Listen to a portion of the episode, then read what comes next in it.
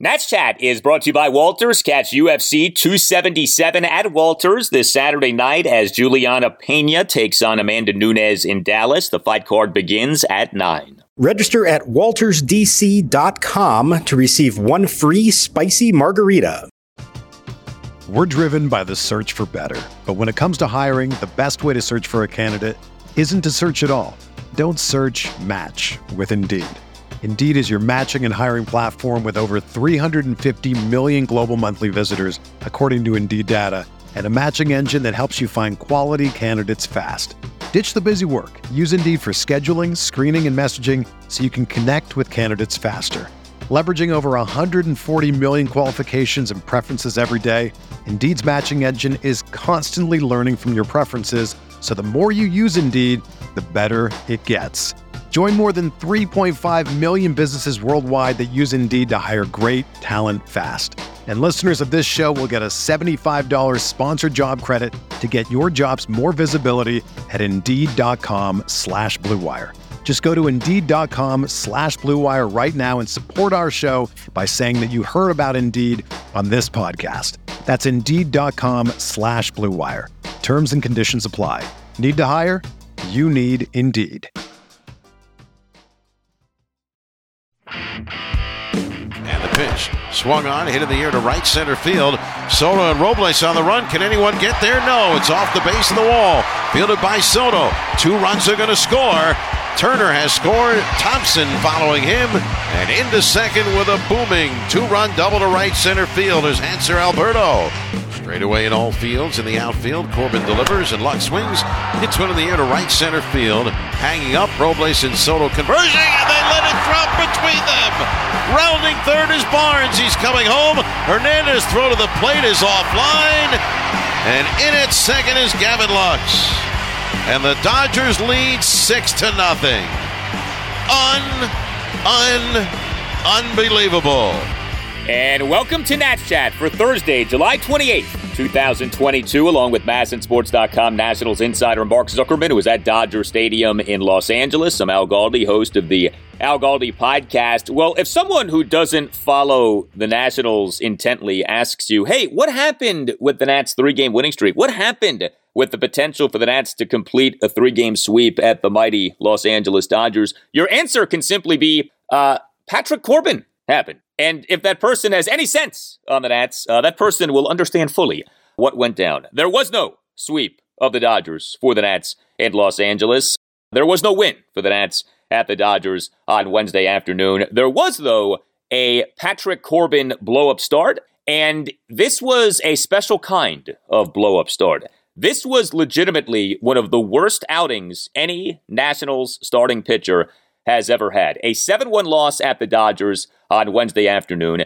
Patrick Corbin, six runs in two thirds of an inning. Yes, he did not make it out of the first inning. He, in a six run Dodgers first, allowed six runs, gave up an astounding seven hits, issued a walk, threw 45 pitches, a mere 26 of which were strikes, 26 strikes versus 19 balls. And Mark, I think the most comical thing about that inning was that six of the seven hits and the walk all came with two outs. This wasn't necessarily an inning that looked awful from the get go. I know Corbin did give up the leadoff double to Mookie Betts, but boy, did that thing unravel after Corbin had recorded two outs. And I believe five of those six, Al, came with two strikes and two outs he was consistently one pitch away from getting out of it. And who knows what might have happened after that. And he could not make that one pitch. Now, there was some defensive hijinks behind him that didn't help, of course. But you know what? You're a big league pitcher. You got to bail your guys out sometimes just because something doesn't go right behind you in the field doesn't excuse you from not being able to make pitches. And so against a good lineup like that, the fact that he could not just simply make one more pitch to get out of that. I mean, look, no manager ever wants to have to make that walk that David Martinez did in the first inning, both because of the humiliation for a starter of having that happen to him, but also what you're now going to have to ask your bullpen. And it's not like his pitch count in total was so high that, you know, he was going to be done. If he somehow gets out of the inning, he can probably give you another two or three potentially, but he was up to 45 and that's the danger zone. You get to anywhere past 40 and certainly approaching 50 in one inning of work, no manager is going to let you stay out there no matter how many runs you've given up. And so this ends up being only the ninth time in Nationals history that a starter failed to finish the first inning and f- only the fifth time that it happened for performance reasons. The other ones were either injury or an ejection. Blow up starts come in all shapes and sizes. Blow up starts come in all forms and fashions. All you need do is ask Patrick Corbin because when it comes to the fashion of the blow up start, Patrick Corbin is Kylie Jenner. Okay. I mean, he knows how to do these things, he knows how to design these things, but even he had not had an outing like this. This really was humiliating. This really was embarrassing to see. I mean, you don't make it out of the first like this. And again, in a big spot, and I put big in quotation marks. Like, yeah, the Nats are a really bad team, but this was an exciting game, a chance for a stunning sweep at the Dodgers. And it's like, you don't even get out of the gates. I mean, the game was basically over in the bottom of the first inning. Now, we are taping this installment of the Nats Chat podcast mercifully in the 7 p.m. hour on Wednesday, as opposed to like in the 3 a.m. hour, as had been the case the previous two nights. I have not yet seen or heard or read what Corbin said after the game. Please tell me. Please tell me that Corbin said to you guys once again that he felt good. Did he actually tell you that he felt good with this outing? I don't think the specific phrase was uttered, but uh, Davey Martinez did say at one point he's throwing the ball well in the broader picture here. But then he said he's not finishing. He's taking extra pitches to finish guys off. I don't think his slider was all that sharp, blah, blah, blah, blah, blah. So there was no sugarcoating going on here. It was nothing like that. Look, Corbin actually said, I just didn't fool them at all today. So that's acknowledgement on his part that it wasn't good and also took responsibility for now leaving the bullpen in that position. You know, he says it sucks when you can't go out there, do your job and pitch deep in the games and try to save them. The bullpen, which had been outstanding throughout this uh, road trip and continued to be outstanding the rest of the way. But I mean, the numbers at this point are just unbelievable how bad they are. This is the sixth time this year he's given up six or more runs. It's the 14th time the last two seasons he's given up six or more runs. His ERA is 649, worst in the majors. His record is 4 and 14. We're still not officially two thirds of the way through the season. And this is the one that got me. His whip, walks and hits per innings pitched, is now 1.766. And I looked this up. No qualifying major league pitcher has finished a season with a whip over 1.7 since 2008, and that was the Pirates' Ian Snell. And the reason that no qualifying major league pitcher has done it since then is because typically speaking, if your numbers are that bad, you don't have the opportunity to finish out the year and actually qualify for the ERA title. Right now, there's no indication the Nationals plan to do anything but continue to put Patrick Corbin out there every fifth day. And that is the most disheartening thing of them all. Yeah. And, you know, We've had the Patrick Corbin conversation, it feels like 4,000 times. And the thing is, we're probably going to have it about 4,000 more times because he isn't going anywhere. And when you think about like the biggest signs of why the Nats are where they are, the biggest indications of why the Nats are where they are, obviously you can look at the record, you can look at the run differential, there are all kinds of metrics you can point at. But I think kind of a basic thing is what says so much is that Patrick Corbin continues to be allowed to be a member of this rotation. How many other teams in MLB would continue to trot this guy out there? It's not just that he is really bad, it's that he's getting progressively worse. He's not getting better, he's getting worse. His 2020 was bad, his 2021 was worse, his 2022 is even worse. He cannot be trusted. He had those back to back good starts against the Marlins and Pirates, and since then he has been a wreck. Two bad starts against the Braves, a bad start against the Diamondbacks, and now a humiliating outing at the Dodgers. And yet, we're not even going to have the conversation about, well, should they pull him from the rotation? We know they're not going to. We know that he's going to continue to make starts. And that, as much as anything, tells you about where the Nats are with their pitching depth, with the state of the farm system, with the state of the organization. You know, the word culture gets used a lot in sports it really says something that the culture of the Nats, right, who for the longest time, the starting pitching rich Nats, continued to allow Patrick Corbin and his six plus ERA to be a part of the rotation. And the conversation of whether he should be removed from the rotation isn't even worth having because you know that it's not going to happen. Well, and also I think we can say that it doesn't look like he's going to be traded either if we want to believe Mike Rizzo. So for those who didn't hear, uh, Rizzo had his weekly radio appearance on 106.7 with the Junkies. And they asked him about this idea, and we've discussed it, of would they try to package Corbin with Juan Soto or Josh Bell or somebody else and try to include him in a deal and get out of the rest of that contract. And Rizzo, and you know, take it for what it's worth. I think any major league executive who's saying anything on the record in the days leading up to the trade deadline, you have to take with a grain of salt because they don't necessarily have to hold true to what they say publicly. But he basically shot that down, that idea completely. And I thought it was interesting wording. We've never uh, contacted the team and and talked about Juan Soto and attaching any contract to to any player. We're not going to dilute a, a, a return for any player by uh, by adding a bad contract. That's not where we're at in our organization uh, at, uh, at this time. We want to get the most for uh, for each and every trade that we do. So we certainly are not going to uh, uh, tack on a any anybody's contract to uh, to any anybody's deal, including Juan Soto's or Josh Bell's or anybody's. Bad contract.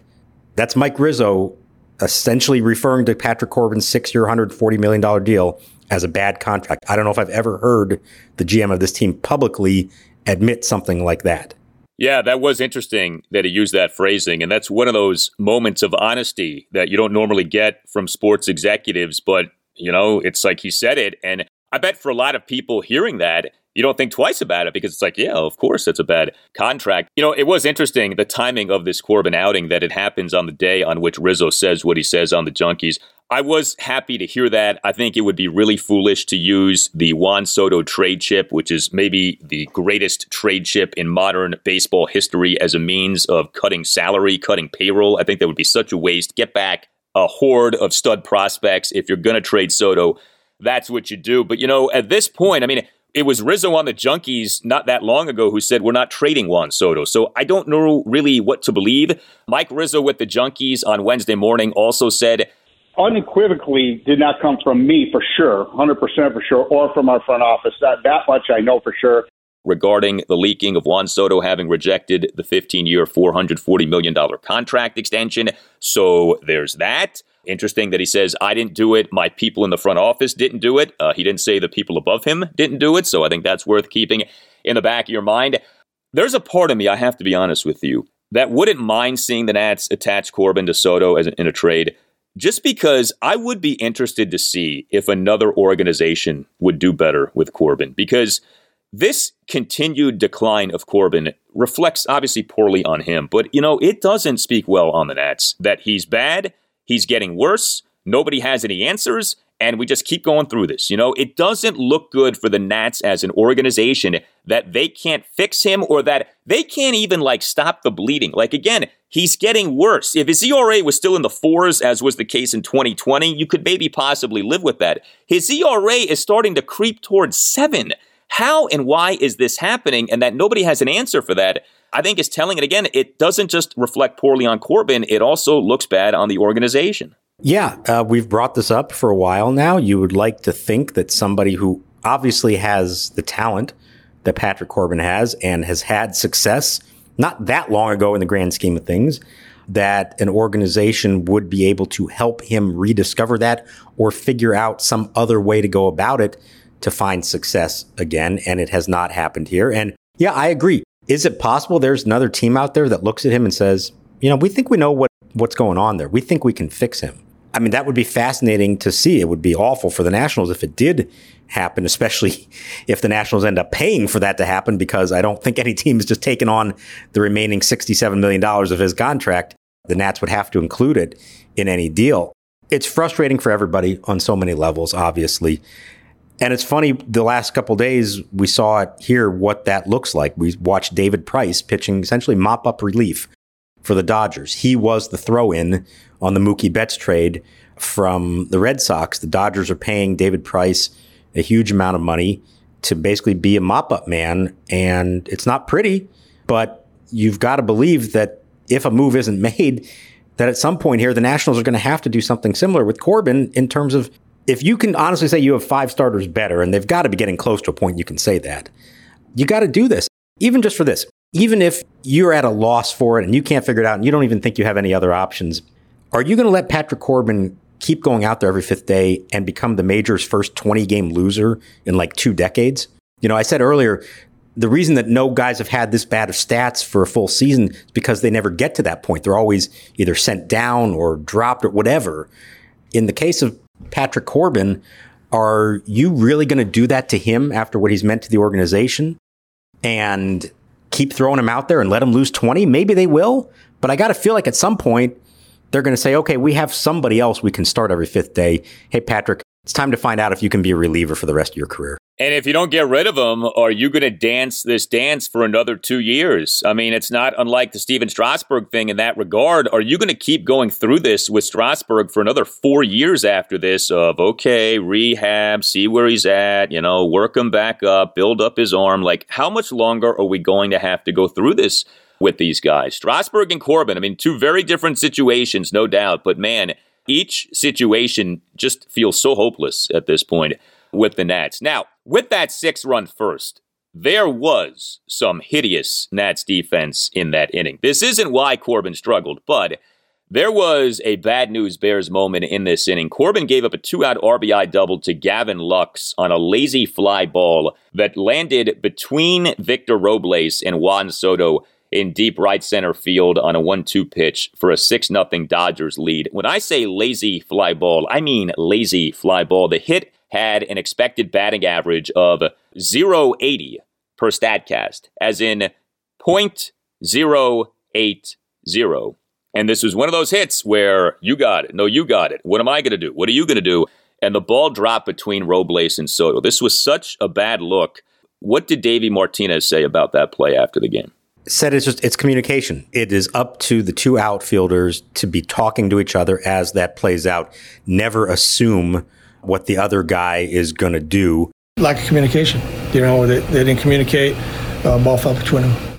Generally speaking, you say, "Oh, the uh, center fielder should take precedent, and anything that's hit out there, you defer to him." Well, that's fine, but Victor Robles would have to actually call him off. And if the ball is closer to Juan Soto in right field, Soto can't just assume that Robles is going to take it. If he doesn't hear otherwise, he needs to, you know, potentially go for it himself. So it's bad. You know, that happens. I, I'm not going to excuse them at all for it, but when that happens at what the ninth batter of an inning that has already fallen apart in a game that's already starting to fall apart on you, maybe the mind wanders a little bit. Again, no excuse for that happening, but I do wonder if that had something to do with it. This wasn't the first or second batter of the inning. It was uh, almost at the end of the inning. But no, Davey was hard on them for it, and it all comes down to a simple act of talking to each other, which you would think as teammates and as guys who have played together a lot in those two positions, that at this stage of the game, they should probably know how to work with each other. Yeah, I mean, they came up through the minors together, right? They're Dominican brothers. I mean, uh, geez, if two guys are going to communicate well on the Nats, you'd think Robles and Soto are a pretty uh, promising pair of Nats players to be communicating well, and that did not happen. That was ugly. That was a really ugly bottom of the first inning, and that ended up being the game. Uh, you know, we've seen the Nats come back some lately. There was no comeback in this game. The Nats were down 6 nothing after one. The Nats lost the game 7 1. The offense did basically nothing in this game. One run, five hits. Uh, the Nats did draw five walks in the game, but went one for nine with runners in scoring position. Uh, Juan Soto 0 for 3 with a walk, struck out twice. Josh Bell 0 for 3 with a walk, struck out twice. Nelson Cruz 0 for 3 with a walk. He struck out once. Uh, Lane Thomas did have two hits. Actually had a double and a single each on an 0-2 pitch. That was good. But otherwise, I mean, just next to nothing happening in this game. And, you know, certainly Patrick Corbin is the headline item, but man, this Nats offense, even if Corbin had been good, I'm not sure the Nats win this game on Wednesday just because this was just one of those games in which the Nats offense was asleep like throughout the game. Yeah, no, there was nothing going on. And is it because they're down 6 nothing early? I don't know. Is it just that these are who the Nationals are and the idea that they can string together hits on consecutive days is, is pretty foreign to them? Andrew Heaney coming back from the IL to make his first start. I mean, he threw 71 pitches in four innings. You would think that that would produce some runs, but no. it did not. There were zero runs on the board. There was one hit, an infield single by Maikel Franco, and then there were three walks, and that's all they did against him. They finally got the back to back doubles in the seventh from Thomas and Garcia, but there was just nothing going on. And there's a point, it's like the fifth inning of this game. Dave Roberts is already starting to pull his guys. Freddie Freeman was out of the game.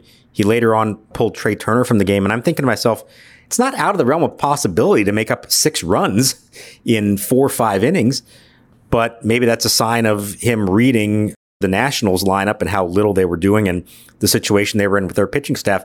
It just felt like as soon as the first inning was over, all right, boys, we got eight more innings. Let's just get this thing over with and get on a plane.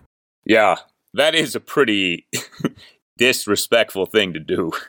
From a Nats perspective, that says a lot about what Dave Roberts and the Dodgers think of you, that that's what they ended up doing, just yanking starters uh, like that that early in the game.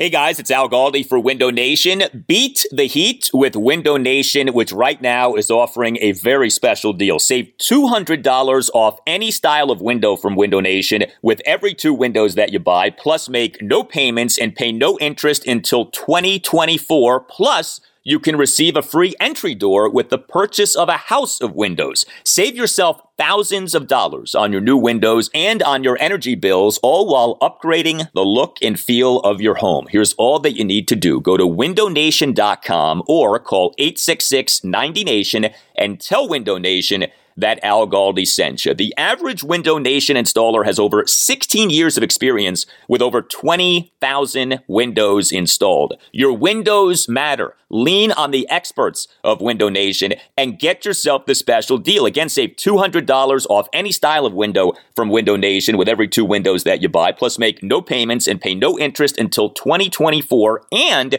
receive a free entry door with the purchase of a house of windows. Visit windownation.com or call 866 90Nation and tell Window Nation that Al Galdi sent you. That's windownation.com or 866 90Nation and tell Window Nation that Al Galdi sent you. We're driven by the search for better. But when it comes to hiring, the best way to search for a candidate isn't to search at all. Don't search match with Indeed. Indeed is your matching and hiring platform with over 350 million global monthly visitors, according to Indeed data, and a matching engine that helps you find quality candidates fast. Ditch the busy work. Use Indeed for scheduling, screening, and messaging so you can connect with candidates faster. Leveraging over 140 million qualifications and preferences every day, Indeed's matching engine is constantly learning from your preferences, so the more you use Indeed, the better it gets. Join more than 3.5 million businesses worldwide that use Indeed to hire great talent fast. And listeners of this show will get a $75 sponsored job credit to get your jobs more visibility at Indeed.com slash BlueWire. Just go to Indeed.com slash BlueWire right now and support our show by saying that you heard about Indeed on this podcast. That's Indeed.com slash BlueWire. Terms and conditions apply. Need to hire? You need Indeed. Without the ones like you, who work tirelessly to keep things running, everything would suddenly stop. Hospitals, factories, schools, and power plants, they all depend on you. No matter the weather, emergency, or time of day, you're the ones who get it done. At Grainger, we're here for you with professional grade industrial supplies. Count on real time product availability and fast delivery. Call clickgrainger.com or just stop by. Grainger for the ones who get it done.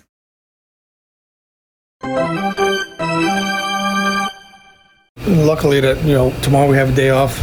Know, our bullpen uh, once again our bullpen went out there and pitched really well. But you know they were they were the saviors of the day. Well, if you're looking for some kind of a positive from Wednesday, it would be the Nats bullpen, which actually ended up sealing the deal on maybe the single most impressive series that the Nats bullpen has had this season. So obviously the bullpen was leaned on a ton in this game with Patrick Corbin only lasting for two thirds of an inning. Four Nats relievers ended up combining to allow one run in seven and a third innings. So Erasmo Ramirez, three and a third scoreless innings. Steve Cishek, two scoreless innings. Jordan Weems, a perfect bottom of the seventh. And then Andres Machado did give up a run in the bottom of the eighth. Uh, he gave up a single and issued three walks. But you take a step back and you look at what the Nats bullpen did in this series. The 4 1 win on Monday night, five Nats relievers combined for five scoreless innings with six strikeouts. The 8 3 win on Tuesday night, four Nats relievers combined for four scoreless innings. And then the 7 1 loss on Wednesday afternoon, four Nats relievers combined to allow one run in seven and a third innings. Considering the opposition, I can't think of a better series for the Nats bullpen this season. Also, considering no Tanner Rainey, you were limited in terms of not having Kyle Finnegan and Carl Edwards Jr. on Tuesday night. You ended up not using either one of those guys on Wednesday afternoon. You had to make up for a starter only lasting for two thirds of an inning in that Wednesday afternoon game, and yet still, the bullpen ended up being excellent for the Nats in this series. And they were this close to continuing the streak that they've been on. Andres Machado got to two outs in the eighth without anybody across. And then this little seeing eye single from Gavin Lux past a diving Cesar Hernandez brings in the run. That ended their streak of, for the bullpen, 21 and two thirds consecutive scoreless innings. It goes back to part of the Arizona series. So that is incredible for them to keep that going as long as they did. And like you said, they were getting the contributions from everybody. And I want to single out Erasmo Ramirez here because I think this says it all. I mean, he had to pitch the night before and get out of a jam against Betts and Turner to get out of that jam. And then he ends up as the long man in this game coming in in the first inning, which is something a reliever is never really expecting or prepared for. Well, here's all you need to know. Patrick Corbin recorded two outs, gave up six runs, and did it on 45 pitches. Erasmo Ramirez recorded over the last two games, recorded 12 outs, did not give up a run, and did it on 44 pitches okay, against eh, the Dodgers, okay? Sometimes the guys who don't have the big names, you think of, oh, the long relievers, the mop up men, whatever you want to call them, oh, they're not that good. Hey, let's give credit to Erasmo Ramirez and the other members of this bullpen for shutting down a really good Dodgers lineup. Yeah, and it feels like kind of a waste of a great stretch here for the bullpen. I mean, you did have your three game winning streak, that's true, but boy, you get this kind of work, you want to take advantage of it, and uh, you couldn't do it certainly on Wednesday afternoon. So no game for the Nats on Thursday. Next up is a six-game homestand, three games against the St. Louis Cardinals this weekend, and then three games against the New York Mets uh, next Monday through Wednesday. As we are taping this installment of the Nats Chat podcast, a Cade Cavalli outing for AAA Rochester has been completed. Uh, Cavalli on uh, what I guess Wednesday evening, we'll say, five scoreless innings. So he was good in this game. This was a game against Scranton Wilkes-Barre. Cavalli, five scoreless innings, uh, three strikeouts, did issue three walks, gave up three hits. It's been a choppy season for Cavalli, as we've discussed. He got off to a really bad start. Then he was really good. Lately, it's been kind of hit and miss. He's had some good outings, some not so good outings. The uh, the Nats, as an organization, have kind of rested him a little bit to preserve his arm here. You know, we've said many times, well, it feels like we're getting close. I would think that we are getting close, but, you know, until he's up, we don't know. Do you think an outing like Corbin's in any way impacts what we might see here with Cavalli? Not that Corbin's going to be yanked from the rotation here, but that there is a sense here of, all right, we got to start trying to expedite this Cavalli thing a little bit, especially too if the Nats are about to trade away Juan Soto and Josh Bell and Nelson Cruz and who knows who else. Do you think marketing or trying to just make people still care about the season enters into the equation and at all compels the Nats to call up Cade Cavalli to finally make his major league debut? So I think that's the fascinating question here. There are potentially reasons that you would say, hey, why bother? Why start his service clock? Let him just go ahead and continue to pitch at AAA, have some success, and then bring him up maybe at the end of the year for a couple of token starts. But if you really a week from now are looking at a completely different roster and a team that has given up and moved away its best players and most marketable players, and you're trying to give fans a reason to be excited about what may still come, we did sort of see it last year after the trade deadline. They made a big deal out of Josiah Gray's debut, out of Keibert Ruiz's debut. All the guys they acquired in those trades, when they called them up in August, they promoted those a lot. Well, let's see who they get in the trades this year. But you have the most potentially marketable prospect of them all sitting there at AAA, seemingly ready to go. And I do wonder if, in an attempt to shift the narrative, once they get past the trade deadline on Tuesday, if they say, okay, it's time. We're moving on to the future. We're going to see the, the kid out there. You know, I think there's logic behind all of that. I could also understand if they say it's not worth it to put him out there if he's going to get beat around or, you know, to play on a team that is this bad and be a part of, you know, a team that's going to lose over 100 games could be bad for his psyche or his development or whatever that is. I, I suppose I understand that. But if he keeps pitching as well as he has, uh, and he, you know, in the bigger picture over the last month to six weeks has been very good. To me, it's hard to make the justification much longer for why he's still down there. I do respect the fact that the Nats have not allowed anything to govern what they do with Cavalli. They've had this mantra of we're not going to let what happens at the major league level dictate what we do with Cavalli as he remains at the minor league level. So, you know, to me, it would be disappointing if marketing or business operations entered into when they call up Cavalli. If you don't think he's ready, don't call him up. I think, though, the question starts to become why and how isn't he ready? Because we all thought going into this season he would be up here by now. I mean, I think we all thought going into this season he would be up by, say, May, June at the latest. Well, we're now approaching August and he still isn't up. And you say, well, why exactly is that?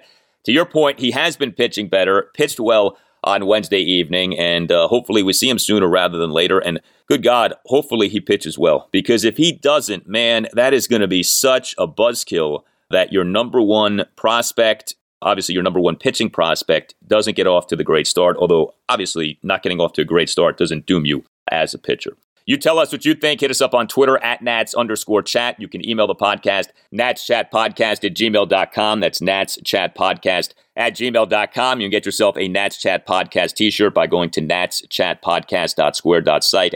That's natschatpodcast.square.site. All Nationals radio highlights on Nats Chat are courtesy of 1067 The Fan. For Mark Zuckerman, I'm Al Galdi. We'll talk to you next time on the Nats Chat podcast. And we leave you now with a look back at the month that changed everything for the Nats, July 2021. And today, on this installment of the podcast, we're looking back at a Nats win, a 6 4 win at the Philadelphia Phillies on July 27th, 2021. This game was notable for multiple reasons, including Trea Turner, he in this game had a one out infield single in a three run Nats first. He then got pulled from the game in the bottom of the first due to having tested positive for COVID 19.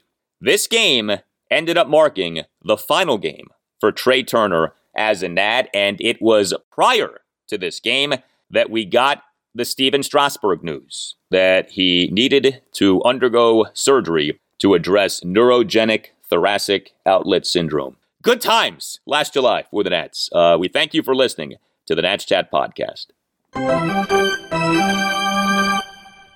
I found out uh, right after he, he, had scored. We pulled him. I had a pull, protocol. I have to pull him right out of the game. So uh, you know he goes in and do the protocol. He's got he's got to go get isolated right away, and uh, and now he'll get tested, and then from there we'll see what happens.